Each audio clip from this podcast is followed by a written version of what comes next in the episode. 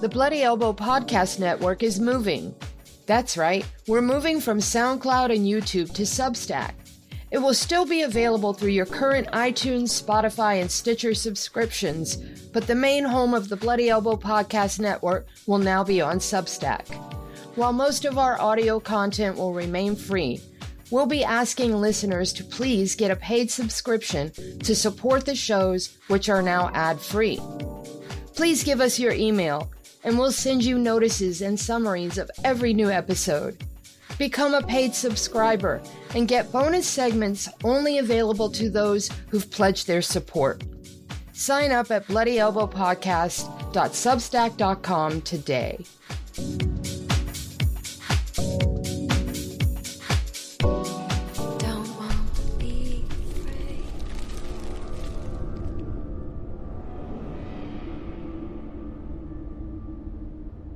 Bloody Elbow presents the sixth round post fight show, which gives you a rundown and full analysis of the bouts that took place on this weekend's UFC event.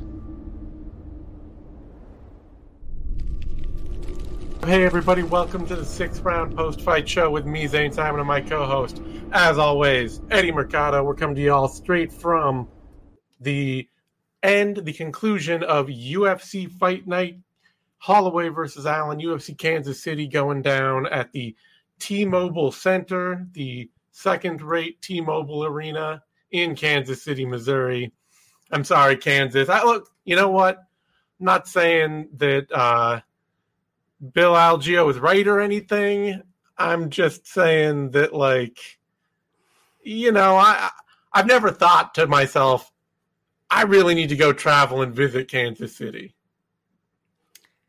Yeah, I mean, well, they've got barbecue. places. There's a lot of places that you know no one's like clamoring to go visit or tour or anything like that, and I'm sure Kansas City's probably one of them.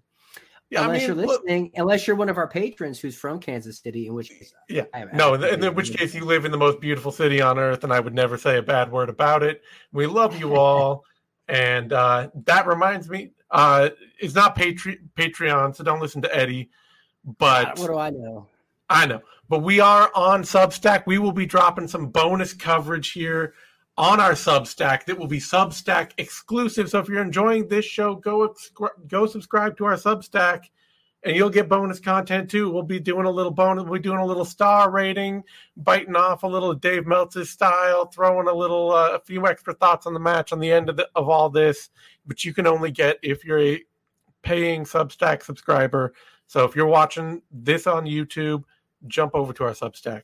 Anyway, we are here talking about this this UFC fight night card. Holloway versus Allen just went down with Max Holloway slam the old lion slamming the door on the young lion. Of course, in M- MMA being the kind of sport where the old lion is what two years older than the young lion. So, uh, right.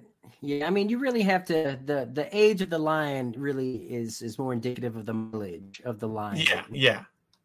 It's a high, it's a city miles lion against a highway driving lion, and uh, city and Max Holloway just slammed the door on Arnold Allen, and uh, really one of those fights where like you know the commentary booth they're doing their thing it's dc and it's it's bisping and they they love getting confused in the middle of fights and just being like, oh, I don't know how to score that. Was that close? I think that was close. And, you know, Allen did well. I don't want to say he just got like washed out or pushed out of the fight entirely or anything like that. He had close rounds in several rounds. He kept pace well. He hung in. He landed his own shots. But personally, I had trouble giving Allen any round I thought the second was fine. That's a fine round. You can argue for him. But even like the fifth was like his best, most damaging round, where he was really getting the most done in terms of the damage dealt. And like, oh, you really argue, yeah, he's not landing as many shots, but he's doing all the damage. Maybe he scores around for him. And then he gets dropped right at the end of the round. And like, at that point you're getting outlanded. You got dropped. I'm sorry, but I'm not going to score that round for you either. So no, you no, that's and that's the thing. Don't score the round for him in the fifth because he got dropped. Yep. Um, but you do credit him going for it late. Yeah, right? like he tra- that's why he got dropped because he was opening up, coming yeah. outside of himself, being as aggressive as he possibly could, and he, you know he paid for it. But he went for it late, so I will credit him with that. But yeah, he got he got taken to school by Max Holloway, who is you know, the featherweight king outside. He's the featherweight prince now. Was the king. Yeah. Volkanovski has the king title. He's so the now, king in exile. It's like when they stuck Napoleon on that rock, and then he just like marched right back into France and took everything back again. Max Holloway is still on the rock, so you know. Volkanovski's yeah. the little short man in this scenario, though, so I don't really know how how good that metaphor that uh, all works out. But whatever. And like that that was kind of my read on this is is yeah. Max Holloway is just head and shoulders above the field outside of the champion. And I I wasn't anything in Allen's game that I feel like he was going to offer Max that Max hasn't already dealt with or seen in some way, shape, or form. So yeah. outside of of you know just maybe Max loses step or or Arnold coming up with just something super powerful that just clipped Max out of nowhere. I just I can see a, a path to victory for Arnold Allen here, and I like yeah, I mean, Arnold Allen. He's a talented fighter, and he's on his way. Sure. But uh, you know, I think yeah, it was one of those things where thinking about it going in, I'm picking Max Holloway, but I was just like, maybe Allen has shades of what we saw out of Dustin Poirier and what we saw out of Volkanovski, especially in that third fight, where he can those guys were able to really sit back and they were able to counter Holloway enough that it really made him shy about building that momentum and pressuring and building that wave. Maybe I mean we've seen Allen, he's sharp on the counter, he's got heavy hands, he's got consistency. You know, even in this fight, man did not go away for a second, did not stop Duke pressing his game for a minute but we hadn't seen him put into a situation like this where he had to fight that kind of fight at the high the high speed that Holloway's going to set. And until you see it happen, how can you pick it to happen? You know. So yeah, exactly. Now I'm glad though that you picked Holloway because I think probably for the rest of the card your picks were much better than mine. I mean they couldn't have been worse. So you know certainly they, my picks weren't great. I had like one super pick and yeah, you, uh, you got you got Edson Barboza right. That was your that was your big win for the evening. I I mean, I couldn't believe that the just the the tidal wave of disrespect from the odds makers, the betters, the the pundits, the fans. Everybody was ranked Barboza. Recency bias, maybe because of what Quarantillo is doing. Who is Quarantillo beat? Yeah, I know, I know. He the thing is, is that like Quarantillo has that swarming, pressuring, crazy man style that you know Edson Barboza hates. You know he hates to have somebody just all over him all the time. And Edson Barboza's older. He's had trouble getting wins lately. He, but this was still one of those things. I mean, I was saying all this to myself. I'm like, I'm picking Quarantillo. This is uh, just, it's the right time to pick that, make this pick. But it's also like Quarantillo would be the worst athlete to ever make this style work on Edson Barboza if he makes it work. And that showed up in the cage because he got in on the kind of takedowns that, like, you know, guys like Kevin Lee and guys like uh, Khabib, Khabib and uh, those kind of dudes, you know, were getting Bryce Mitchell were getting in on, and he couldn't. He had no success at all completing those. And yeah, it's just a it's just you know there's a technique difference in there, but there's a strength difference in there too. Quarantillo just not strong enough to take Edson Barboza down. And uh, an experience different fighting at very, very top. I mean, yeah, Barboza's fought everybody, and I mean, I was um, I was rewatching Quarantillo and Shane Burgos' fight. You know, Shane Burgos just fought last night, and I just remember Shane was just chewing up Billy's leg, and I was like, "Damn! If if mm. Shane Burgos and Shane's great, but he's primarily a boxer. If Shane Burgos is chewing up your leg, I mean, you're in deep shit Yeah. against Edson Barboza. And Barboza only a couple, but they were they were significant and they were meaningful. And then I was like, man, Quarantillo's going to come out and he's going to pressure and he's going to force these takedowns. And I was like, man. And then I thought about when Beneil Dariush tried to force a takedown on Barboza and caught that flying knee, and I was like, oh, okay. I didn't I didn't expect the uh, the knee the I, I didn't think Barboza was going to get a, a knockout by it. I thought he'd chew the leg up all night and get a decision. But Sure. when when the knee landed, I was like, ah, I knew it was there. Like it was there for me to see, but I couldn't quite make the read. But it was there. The writings on the wall were there, and Barboza's an OG man. Give give the Yeah. some respect. Put some respect on it. We we disrespected the man. We all paid the price, right? Except for me. I mean, I didn't actually pay a price. I'm not betting on anything, so I just get the you know Oh, I just get the tag of being wrong. I can I can handle that. Uh, it's funny. One of uh one of our bloody elbow faithfuls, Matt Barry, he uh, he tweeted me had a parlay going with uh um Murzakanov, Barboza, and then finishing out with Arlen Allen. He posted a little screenshot and tagged me, and I was like, "Cash out, cash Yeah. out! You cannot bet against Max Holloway. Cash out, dude." Yeah, And, I mean, if I got nothing else, write this card. I'm happy I got that.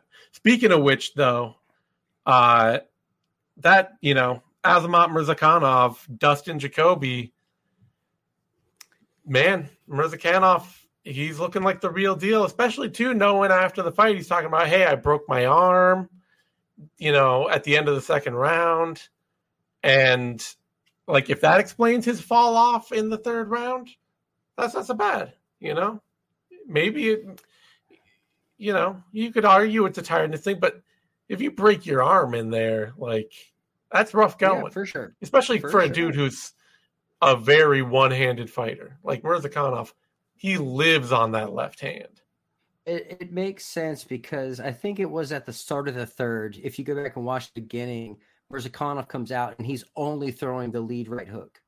Like that's- and it was still being effective.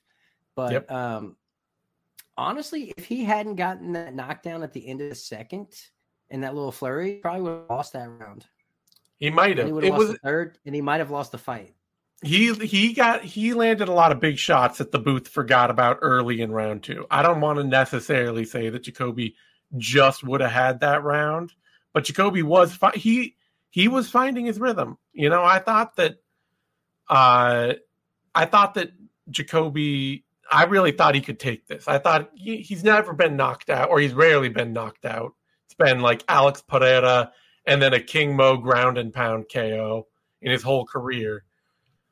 And you know, I figured if if Murzakanov can't knock him out, then uh we need to, you know, I, I got to pick Jacoby. I got to pick him to to lead with the volume, land his strikes, all that. It didn't didn't matter. Murzakanov just hits too hard.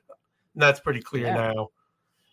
And, and he uh, knows it, right? Like yeah. he knows how hard he hits. Like so, you know, at the end of that uh, second round, he hurts Jacoby, drops him, and then throws like five or maybe six just overhand lefts in a row, spamming him.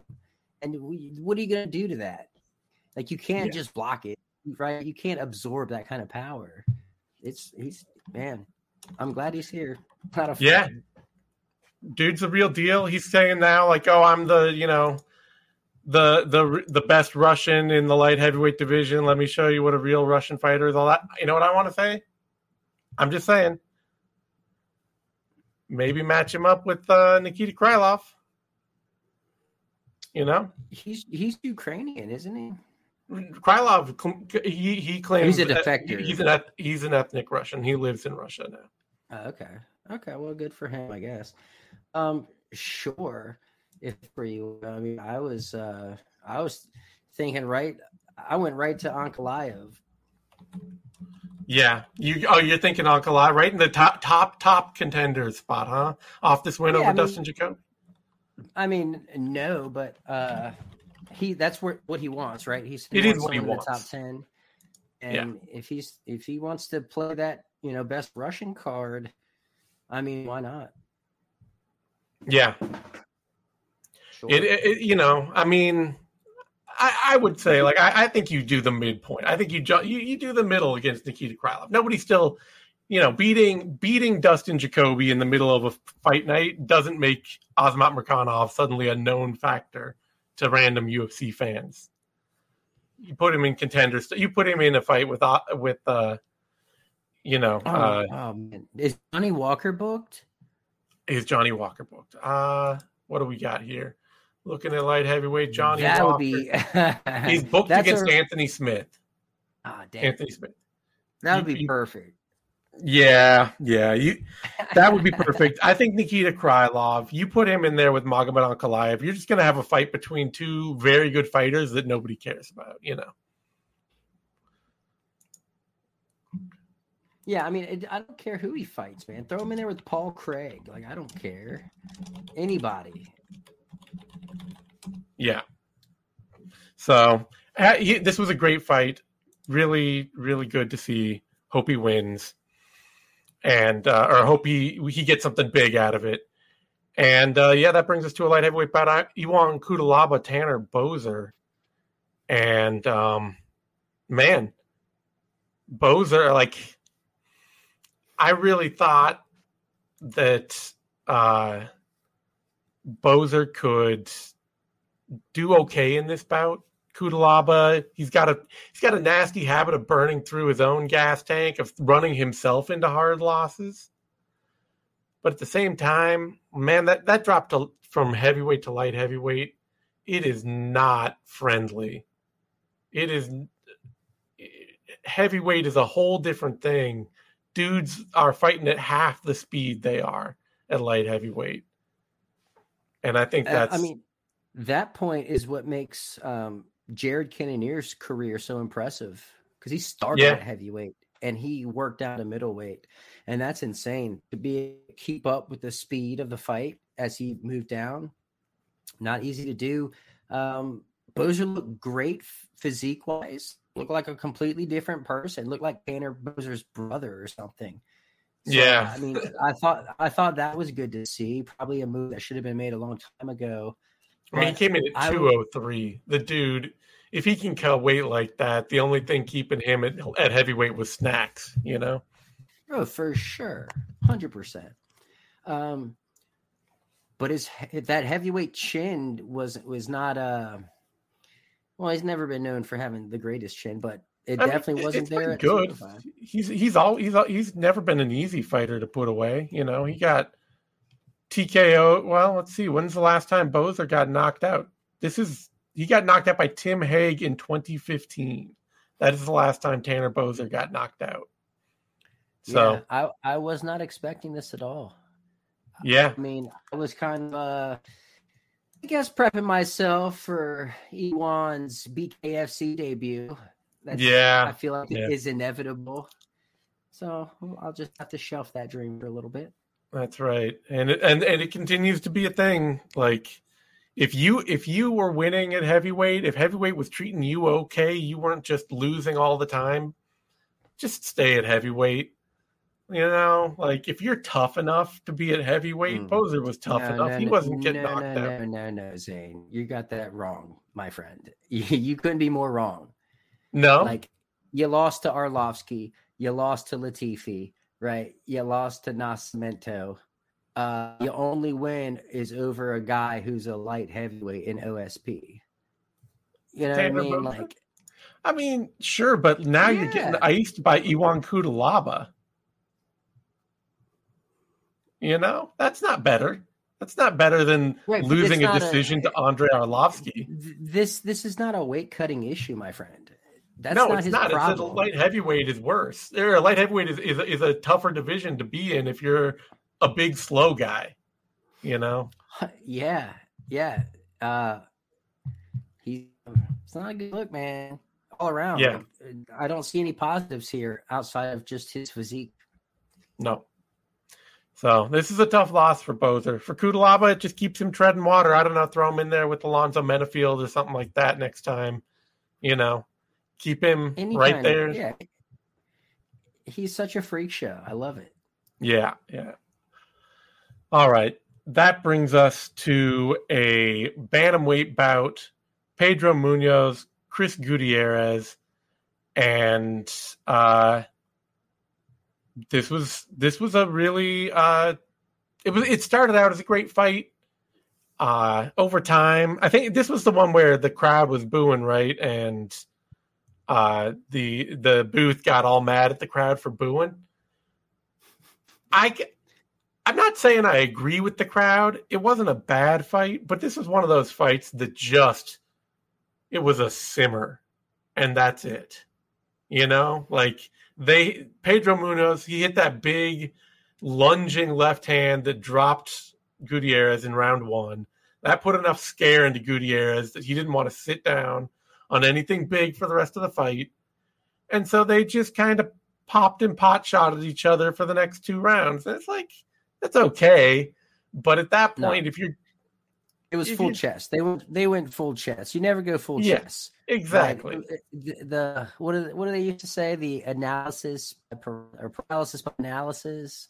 Mm-hmm. Like there's just so many feints and inputs, and you know, like you said, Gutierrez got stung early in the first round, so he was extra shy, and so those feints, you know, he was reacting to them and extra cautious and Munhoz, bless his heart, he brings the forward pressure and he throws his volume out there, but doesn't land all the time. He's not the most accurate striker.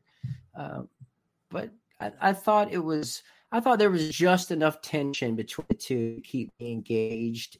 Yeah. Even though, even though the second and third just kind of, I mean, it, I think at one point I was kind of judge in the third. I was just judging on aggression, right? Yeah, it's one so of those things where missing and stickiness going on well, it's also one of those things too for where you're watching. You're like, if you're watching, if you're Gutierrez's camp, you know he's not winning this fight. If you're his corner, you know, like you got dropped.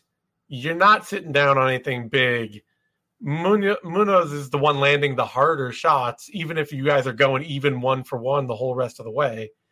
And Gutierrez just never turned it up after that. Like he never he never got the message. It, he, you know, I don't know how aggressive his corner was with him or whatever, but he could never get the message. Like, no, you, he didn't get the Arnold Allen round five message where Arnold Allen has been losing this fight for for four rounds, and his corner's like, yeah, go to war.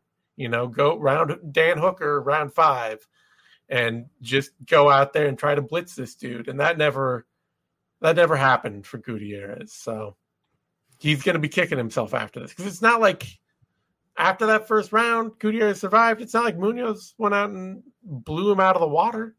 He didn't just he didn't run Gutierrez over after that. He just no, he just, he just kept him on edge with the pressure. Yep, yep, just kept him on edge. So I can understand why the crowd is booing. I'm not saying it was a terrible fight, but it is the kind of fight where it's just like you get that one taste at the beginning, like, oh, this is awesome. They're going after it. Munhoz is landed huge. Here's Gutierrez coming out with these hard kicks, and then after that's like, ah, okay, nobody's gonna. Oh yeah, the casuals tuned out after the first. Only the yeah. nerds are in, in it for the second and third. Yeah, like I said, I, I liked it. Like I didn't hate it. Sure, sure. That that does put Munhoz right back in the top ten though, and uh and that was another thing. I think Gutierrez was getting gassed up because of that Frankie Edgar win. Yeah, that that is I was surprised he even got that fight and he made the most of that moment, right? He did. Full knockout, but that that wasn't enough to be like, oh, he he is going to come out and just do the same thing or anything similar to Pedro. No. I thought I thought he might win this because Munhoz lately, and he was better about this this fight than he's been lately. Uh, Munhoz lately has been he's been a little more cautious, a little more back foot. He hasn't been the like aggressive pressure fighter. You think of that Sean O'Malley fight you know, you even think of the Frankie Edgar fight. Pedro Munhoz couldn't win that Frankie Edgar fight, and he didn't yeah. get it that much further before Gutierrez did. You know, well, it's the Munhoz is the last. He's the last win on Frankie Edgar's record. You know. Yeah, I did think about that going in, but I was like, but who is who is Gutierrez has ever beat anyone at the top in their? Prime? I know, I know. And so, uh, you know, I was thinking Munhoz, if he's on his back foot, if he's if he's trying to go out there and have just a pure kickboxing match with Gutierrez, he might lose that fight. But he came out and he came out aggressive. He came out did the right thing, which is just, you know, Danaa Batgerel, he dropped Gutierrez in the first round of their fight just by pressuring him and going after him with his hands. So Munhoz did the same, and that paid off big for him. I think there's a there's a fight coming up between Song Yadong and uh, Ricky Simón. Pedro Munhoz against the winner. Scrappy. Smokes. Yeah. Love to and see that. Munhoz is good for that man. Yeah. He makes it scrappy. Definitely. You think he'll ever run it back with O'Malley? Uh no, I don't think O'Malley will ever care about Pedro Munhoz again. I think Munhoz, he goes out there, he fights everybody, he'll take any fight. He loves to go to war with anyone. He's never going to win enough to be back in the top, like top, top contenders circle. And if he's not there, O'Malley is just not going to care ever again. You know? But So Man. like he, Chito Vera can barely like O'Malley doesn't want, even want that fight back, and he lost that one. Well, do you blame him? Yeah, a little. I blame him a little. All right, all right. That gets us to a lightweight bout. Rafa Garcia, Clay Guida. This was the fight that like I was screaming at um oh man, uh forgetting Scott Holtzman for not having last time out. Mm. Whereas like right. Rita's just stepping in with all this light fisted volume, just kind of throwing stuff out there, and Holtzman's just watching it and watching him do it. And it's like, what are you doing? Just he's right there in front of you. Just punch the man. And Rafa Garcia is seeing that, and he's going out and he's just like, okay, here's a one two, here's an uppercut. Here you you want to throw a little jab out here? Here's a much harder jab. And this was a pretty easy fight for Rafa Garcia on that note. As it should have been. I feel like he did exactly what he was supposed to do, and he did what mm-hmm. everybody should do against Clay Guida at this stage of his career. Like the fact that Clay is even still around boggles my mind. I don't know how it's possible. I don't know how he's been getting he, the wins he's been getting. He faked everybody out with the retirement. He, he took the gloves off. He got the mic. DC's all like. bro. I already had the fucking uh, drafting up the article. Garcia retires Guida, and he's like, "Psych," and I'm like, "You motherfucker," because you know how long it takes to draft up these new posts on WordPress. I'm it like, takes forever. Oh, it man. really, ah, oh, it was. And what I mean, I get it. It's his, it's his career. I'm not going to ever be the guy who tells the guy, "Hey, you got to retire. You got to." You gotta you gotta hang him up. You know, I don't know what Guida's. He's got a fishing business. I, you, you, never know what else people got going on in their lives. If he's not fighting, you don't know what somebody's going to be doing. And I, I heard, you know, I so like to me, it's also like you're not. But why? Like, why are you not retired? Like, what do you? I, I know you love it, but you know, this I is. got no place else to go. it's one of those I don't know. Things. I, I, you know what, Clay Guida, he can do his own thing, but that that was extremely lame. You know, just like, especially too, like.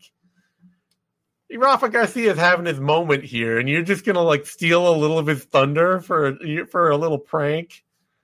You know, I did like though that DC like cut him off the moment he realized he wasn't going to retire, and he's like, "Okay, I'm walking away."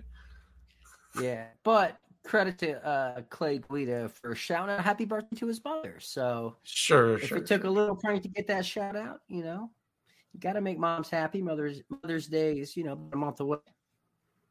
Yeah. All right, that brings us to a featherweight bout: Bill Algeo, T.J. Brown credit to Brown and uh because he went out there and he just took it to, to Bill Algeo. You know, Brown's been mm-hmm. in the past. He's been a little bit of a sl- slow starter or a guy who can get tagged up a bit in the beginning of fights. And Algeo's usually the dude who who just goes out and puts it on people from the jump. So I expected Algeo to start really strong. And Brown just went out there and went ham on it absolutely taking it to him every chance he got. And if Bill Algeo was not, he if he was just a little less tough, if he was just a little bit stupid tough in the way that he is in particular, he probably would have lost that fight. But man can take an ass beating and still come back. And that knockout, like it wasn't even like he turned the tide or anything. Brown's still going after him, hammering thongs, and he just walked right into that left hook. And that was it. Wrapped And up his neck. that- That's the thing about Algeo is he's um he has those those Diaz punches where Mhm. I mean they don't they don't look like they hurt. They almost look like arm punches. But the timing and the just the, the location of the strikes it, it just it catches people when they're not expecting it and it, it hurts them and it rocks them and damn dude the squeeze here. I, I honestly thought brown was just gonna pass out. I didn't think he was gonna tap. Like he thought about it i was like ah fuck it. I'm, I'm gonna tap. But man i think Algeo he was right there on the brink of defeat and was like Yeah. "Eh, nah i think Yeah. i'll win. His nose was all busted up. Uh credit to him for digging deep and having the balls to call out uh, kansas city for being a dump. That's right. He he made no friends and and had the night's other fake retirement speech where he started out everything with like, you know, my life's really good. I'm in a really good place. I love my wife. I've got a beautiful kid. And he'll have to drag my corpse. I actually kind of like that. Like it, that was cute. He won, so he already had the mic. He wasn't wasting anybody's time out there. But right, right. you know, Sure. then, And then he, you just know, got on a dump- weird. You dump on you dump on the city you're fighting in. I'm I'm here for it. you want to go? You want to turn heel as you're fighting in the city and not be able to go to your own after party? Sure, sure. By Why not? means. It's fun for me sitting at home. That's true. Now there's one fight though after that I have to see. Bill Algeo, Daniel Pineda. Talk about a barn burner, Right? man. Just two that's hard nosed. Yeah. It screams a war with like a late third round submission of some sort. And just two dudes getting cracked all the way Someone's- through. Yeah. That, Huge that shots. reeks. It reeks of a club and sub. Yeah. Yeah. I got to see that fight. Which Especially this right was, now. Hmm? This was a club and sub. Just Yeah, it was. We get the club and sub for here. We got to set up future club and subs. Like Yeah. everybody loves a club and sub, and yeah, Pineda's coming off a win right now. Algeo's coming off a win right now. Make this fight. You got a fun, weird, weird, weirdly aggressive dude fight in the the featherweight division. Give me that fight. All right, That's brilliant, Zane. That's brilliant. Shock of the night. Shock of the night. Brandon Royval, Matheus Nicolau. I'm not saying that About Royval, of the night. I'm not saying that Royval couldn't have won this fight, but if somebody was gonna get a, gonna get a counter KO, I would not have at any point guessed it would be Brandon Royval. Like No. Royval is the swarming pressure fighter. Nicolau is the bread and the bone counter fighter. For Royval to get the like counter step knee KO, that to me was a shock. Yeah, I mean, showing off some venom. I I think he probably shocked himself, honestly. Yeah. Like it was kind of you know just best case scenario. The planets aligned just perfectly. That he kind of dipped into it. He threw it, and they the UFC they tweeted out a still shot of Nicolau getting just blasted with, it, and like his eyes are crossed. Oh, man. he got posterized, man. He really did. That is going on the highlight reel forever. Rough for Nicolau because you know he he hadn't lost since he got cut from the UFC the first time back in uh what was that? That was in 2018. and that had been so that was a knockout loss and that was his first loss since 2012 TKO to Pedro Nobre. So we're talking like every 6 years Matheus Nicolau just gets slept devastatingly. Hopefully the UFC doesn't cut him again this time because they had no business cutting him off one loss to Dustin Ortiz in 2018. And uh, yeah, I wonder what that was about because it, it was the point where every time a flyweight lost, they cut him because they were trying to slowly get rid of the division. Okay. And then somewhere when they got down to like five, somebody was just like, "Hold up, this is a terrible idea," and then they just signed like another, you know, thirty-five odd flyweights, and now we've got like forty of them. yeah, no one saw this knee coming. That well, No. especially Matheus. No way, no how. That's why I'm saying it's a shock of the night. Uh, otherwise, worth noting, fight of the night did go to Algeo versus Brown, which it had Good. to, and uh, Brandon. Royval. Yeah, uh, Brandon Royval and Edson Barboza and Jillian Robertson, who we'll talk about in a minute here, got performance of the nights. Those are all well deserved. I'm glad to see the UFC handing out extra bonuses, even if it's just one.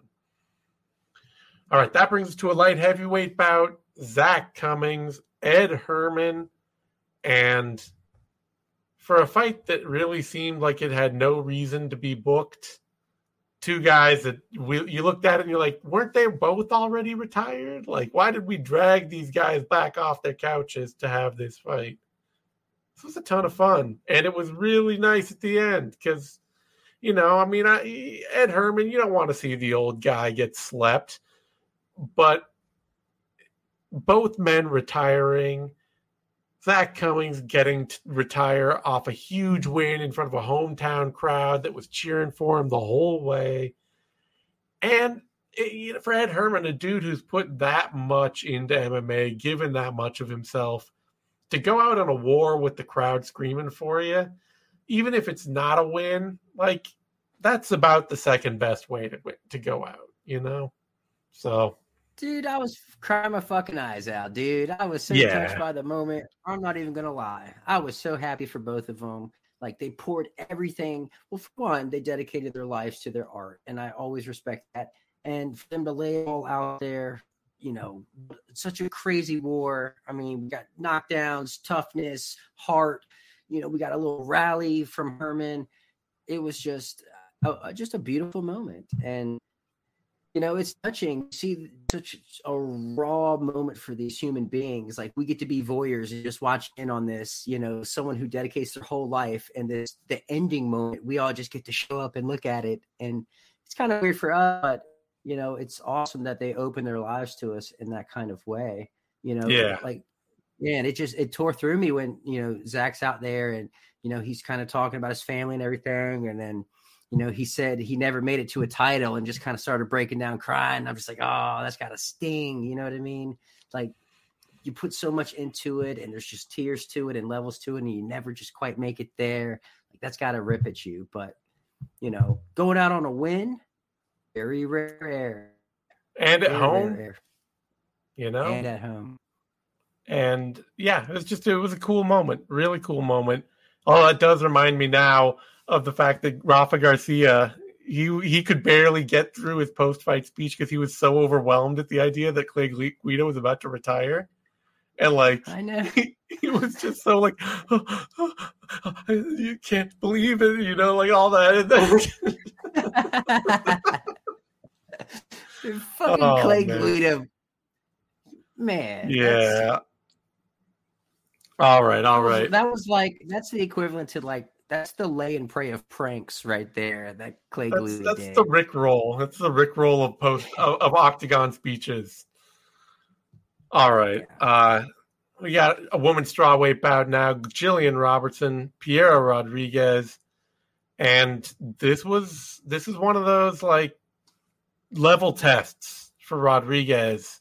You know, Robertson, she's been around now for a while. She's fought a bunch of people. She's won, she's won a lot of fights, lost a lot of fights. She's got a good takedown game. She's got a great submission game. This is, a, you know, you fight her. That's the question. It's like, can you stay on your feet? If you can stay on your feet, Jillian Robertson is very beatable. Beatable. If you can't, Piera Rodriguez couldn't, and she gets handed a harsh, harsh loss. Real rough wake up because a lot of that too was, I mean, part of it was Jillian Robertson hitting that single leg in the first round and then realizing that Piera Rodriguez had no idea how to defend a single leg. at all. The beauty of that single leg is it was it was from a guard pull wrestle Yeah. to a single leg, complete, convert, get on top, and dominate. So Yeah. anytime I see any kind of jujitsu person pulling a guard and wrestling up right away, I get I get flashbacks of Demian Maia, and I am I am here for it. It's such like the the it's such the calm like yeah here come lay on top of me psych sweep That was nice, but it did also, you know, it, it told Jillian Robertson Rodriguez didn't know to defend a single leg because then she started round two and she just grabbed it immediately and took her right down. And so part of it was that, and then Piera Rodriguez, the grappling, it's just not there. Really, a lot of bad decisions made on the mat. tons of so bad decisions and and just phenomenal um robertson's grappling is is her bread and butter it's her mo um and her moving down to straw weight to do that is just gonna serve her real well yeah, and that armbar she was so strong. smooth that that, That was a great armbar Yeah, that was And, a uh, great was- armbar. He called it Rodriguez definitely tap. tapped. Yeah. She tapped for real though. She actually she Mhm. reached out, she tapped once. I don't know if she screamed after that. I didn't actually hear the verbal tap. i'm not big on I don't, i'm not big on single taps I know, I know. not but like you know, I'm I'm big on the referees making a discretion call. And Sure, saying, I'm sure. not going to let you break your arm in front of me. You're not intelligently Yeah. defending. I'm stopping the fight. I totally respect that, and I agree with that stoppage. Yeah, Uh, but I didn't like the protest. I thought that was kind of uh in bad taste. Yeah, you, she was stuck, and her her complaining about it. You know, there's no reason. Like you lost, you got beat. Right. We don't want to see you get your arm ripped off. I know it's humbling, and fighters, you know, humble being hu- humble is like against the very nature of being a fighter. But uh, you know, you're gonna have to take that one on and move on. Yeah. All right. Good for Jillian. Yeah, afterwards she said she's like wants top competition. I don't know. I mean, she's not probably she's probably at the best that she's she's gonna be in her career. You know, she's been in this game now for she's only 27, but she's been here for seven years now. She should be hitting her peak, and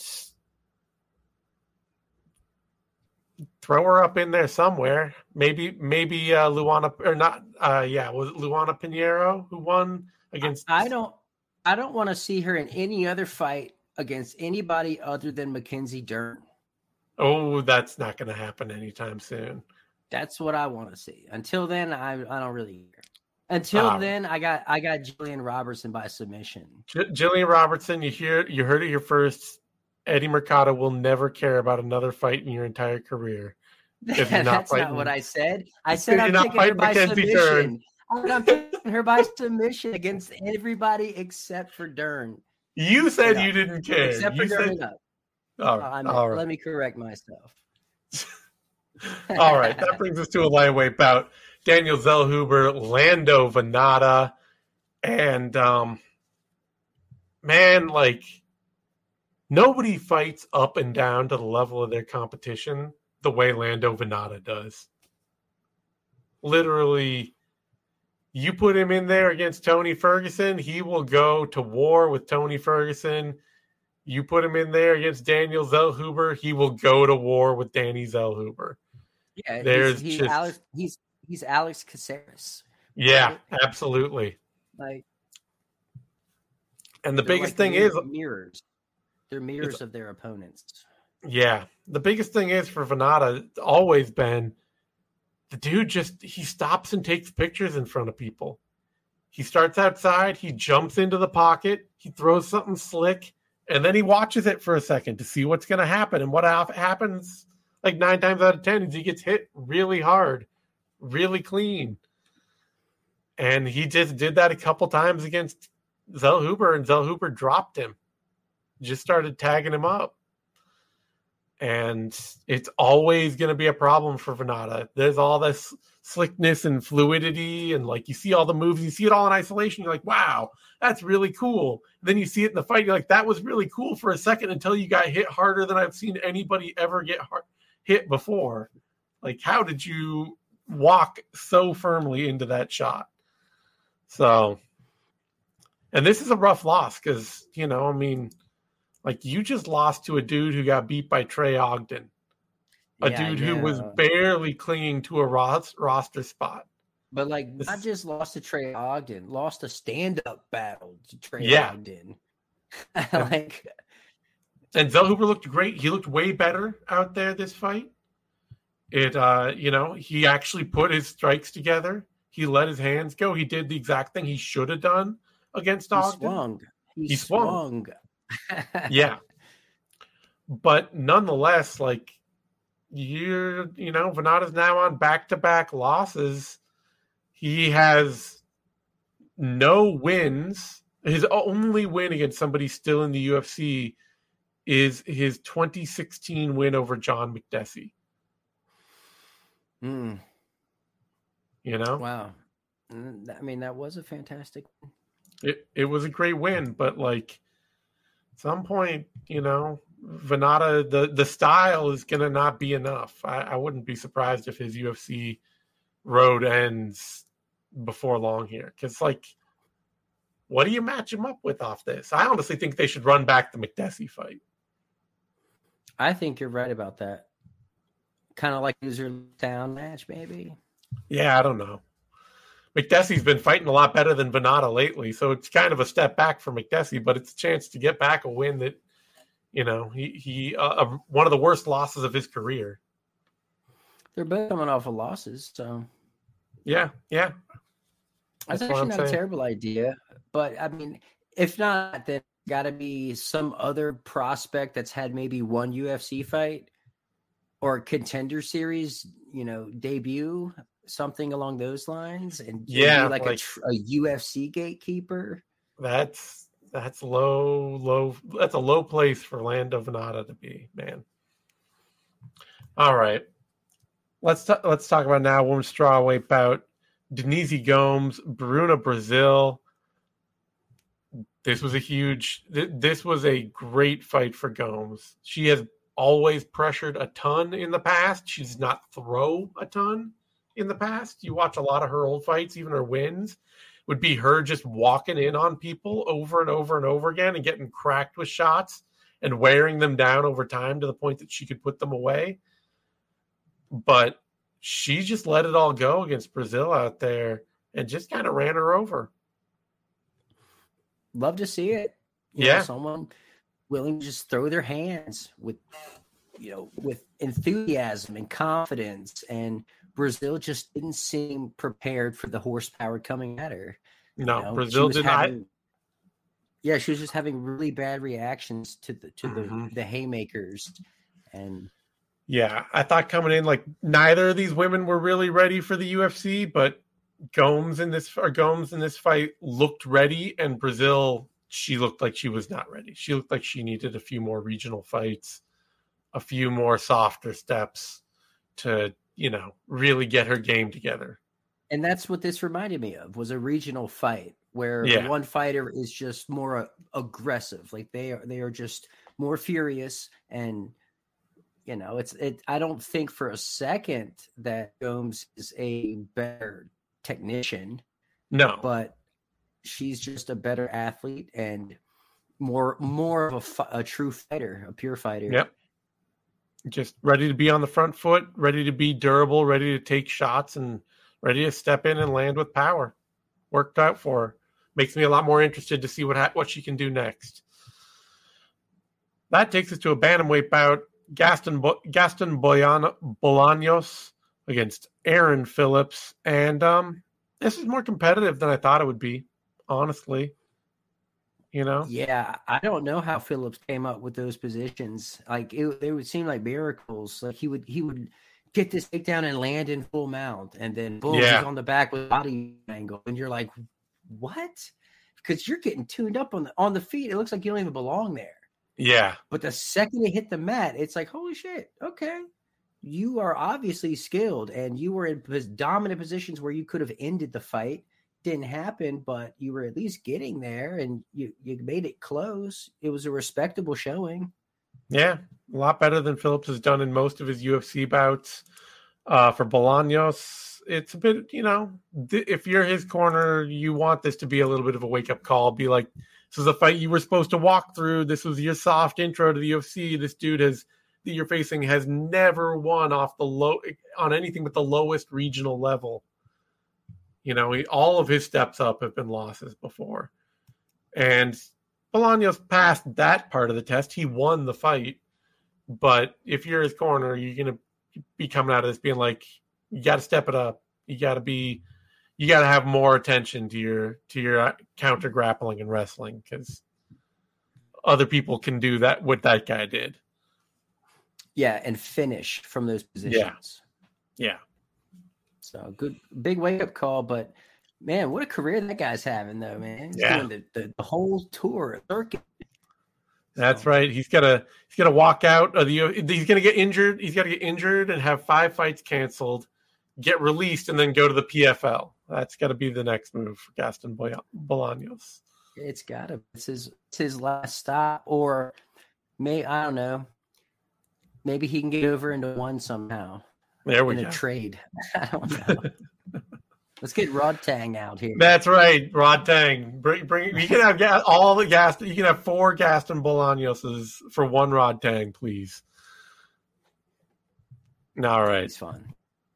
That brings us to our final fight of the card: catchweight bout. Jocelyn Edwards, Lucy Pudilova. I, I mean, I don't first, care about first. First, damn this fight. Yes, we'll start That's there. the thing. Damn this First, fight. Go ahead. This fight sucked, and I don't care about it. But also, that was really terrible judging. That that's a robbery. Lucy Pudilova won the fight. Do me a favor, bring stats if you have them for that first I- round. I have the stats. Did uh, did Pudilova land a strike at all? I don't remember her doing anything other than control. She landed eight strikes to Edwards' 17 in the first round Yeah, so with if someone three gave minutes Edwards, of control. if someone gave Edwards that first round, I'm okay with that. And if someone gave Edwards the third, I'm okay with that too. So I can't call this robbery, even if the broadcast Yeah. Nah, dude, you hold someone down for three minutes and do nothing, and they get up and tune you up for five seconds. I'm going to give them the round. They're doing damage. They were close finishing the fight.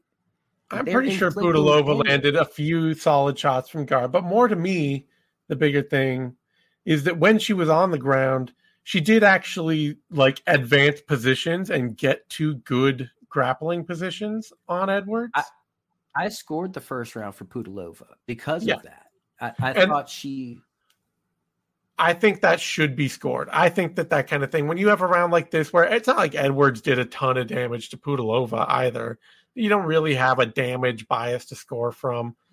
I think, you know, I don't like to see people just holding somebody down the ground, but if you're advancing position, you're getting to side control, you're getting to mount, you're getting to ha- from guard to half guard, whatever. That to me is good, aggressive, offensive grappling, and it should score. So sure, but a robbery, eh, I come on. I I I'm I think it was at least I'm shocked. I'm I think it was a a really I I'm surprised that two out of three judges were willing to give that fight to Edwards. Now I picked again, Edwards I- to win it, so I'll take every Uh, win I, I can get off a card like this. I picked over to win, and I scored the fight for her. But I'm just not interested in the robbery conversation here. Sure. Okay. Okay. Fine. Fine. All right. Let's jump back up to the top real quick. We we got just a little bit more time here. Max Holloway, Arnold Allen. So the question now is, of course, Holloway slams the door on Arnold Allen. So what does Max Holloway do next? Because uh, I don't know, dude. I'm I, yeah, I mean, let's, let's look at featherweight rankings. You got Max Holloway. You got right ranked under him is Brian Ortega. then Arnold Allen. Yeah. He's Then done beat the Josh. Field. Yeah. Then Josh Emmett. Then Chan Sung Jung is still ranked sixth. Then Calvin Kattar. then Giga Chikadze, all of whom are coming off losses. Every everybody, actually, everybody below Arnold Allen, down to Ilya Topuria, uh, who is coming off a win and booked against Josh Emmett. Everybody ranked below him in in the top ten is coming off a loss right now, pretty much. Not only that, but he's also beat them all. So yeah, and he's Emmett, beat them all. You got to do the winner of Emmett Topuria, I guess. Yeah, especially if it's Topuria. Yeah. It's either that or you go try your luck back at lightweight again. He said he's interested. Or you hope and pray that Yair Rodriguez beats Alexander Volkanovski. But if, if Yair does that, they're just going to give Volkanovski a rematch. Like, you got to give Volk a rematch if Yair beats him. He's, Mm-hmm. you know, he has been an amazing champion in that division. You got to give the man a rematch. So I don't really, yeah. If he goes up to, It's if he goes up man's to, land. yeah, You need to make a um. Yeah, what's up with the intercontinental title? There we go. Yeah, we need a we need a we need an intercontinental belt here in the UFC. If we go back up to lightweights, the only like let's see the the big thing that well, I mean I, I've heard you know the UFC saying that if Oliveira and Dariush, the winner of that gets Makhachev next. Did something happen to that fight? Or fight? Uh, yeah, uh. Oliveira got injured and it's been pushed back a few weeks. But they don't want the Makhachev fight until Abu Dhabi in October. So that fight could get pushed back to June or July. And it would still be the winner that could still be lined up to fight Makhachev in October. Which is too bad because Charles Oliveira Max Holloway is a fight that I, I would not at all mind seeing if Max Holloway were to jump back up to lightweight. When is Aldo versus Henry Cejudo? Aldo versus Cejudo is going down at UFC 288 on May 6th. So next And month. I would think- love to see Cejudo and Holloway, but I know Uh-huh. Merab is right there, deserving of a title shot too. And I already told Yeah. him I thought things think Cejudo is going to beat Aldo, Yeah. but I would yeah, love to okay. see maybe. Actually, honestly, the winner or the loser of that, I could see him fighting, welcoming uh, Aldo up to forty-five. Al- that would he- Al- Sterling has kept talking about doing it at some point. It could be a That fight. be It- cool. but yeah, you got to start thinking laterally with Holloway at this point because Yeah, and it, it- we're just gonna have to see how how you know how lightweight, featherweight, and bantamweight kind of play out, and and Yeah. see what see who's moving up, who's moving down. Does Max want to move up? Does Max want to move down? Um, it's he's got he's got problems getting booked here, but it's it's a it could be a fun a fun kind of problem to solve if Mhm. the UFC plays it right. So also has to be said just a little bit that maybe the UFC made a mistake booking this Arnold Allen fight. You know, Allen was he he was a, he was a fresh contender for the belt and on the rise, and you put a fresh contender in against Max Holloway, you lose a fresh contender.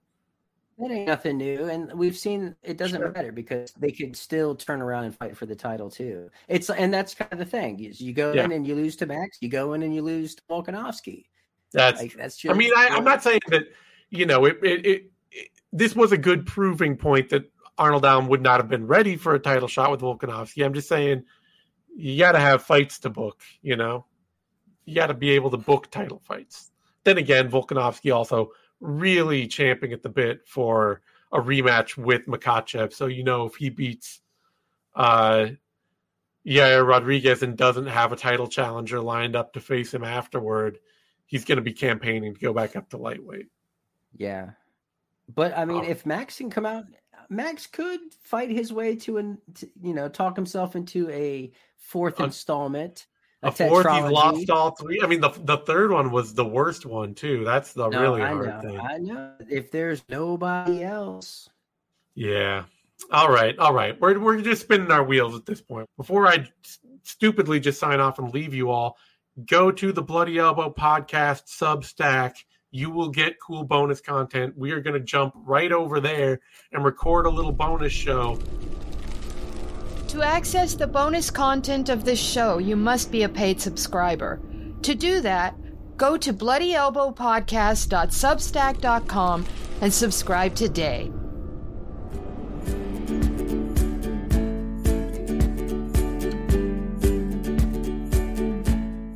The Bloody Elbow Podcast Network is moving. That's right, we're moving from SoundCloud and YouTube to Substack. It will still be available through your current iTunes, Spotify, and Stitcher subscriptions, but the main home of the Bloody Elbow Podcast Network will now be on Substack. While most of our audio content will remain free, we'll be asking listeners to please get a paid subscription to support the shows, which are now ad free. Please give us your email, and we'll send you notices and summaries of every new episode. Become a paid subscriber and get bonus segments only available to those who've pledged their support. Sign up at bloodyelbowpodcast.substack.com today.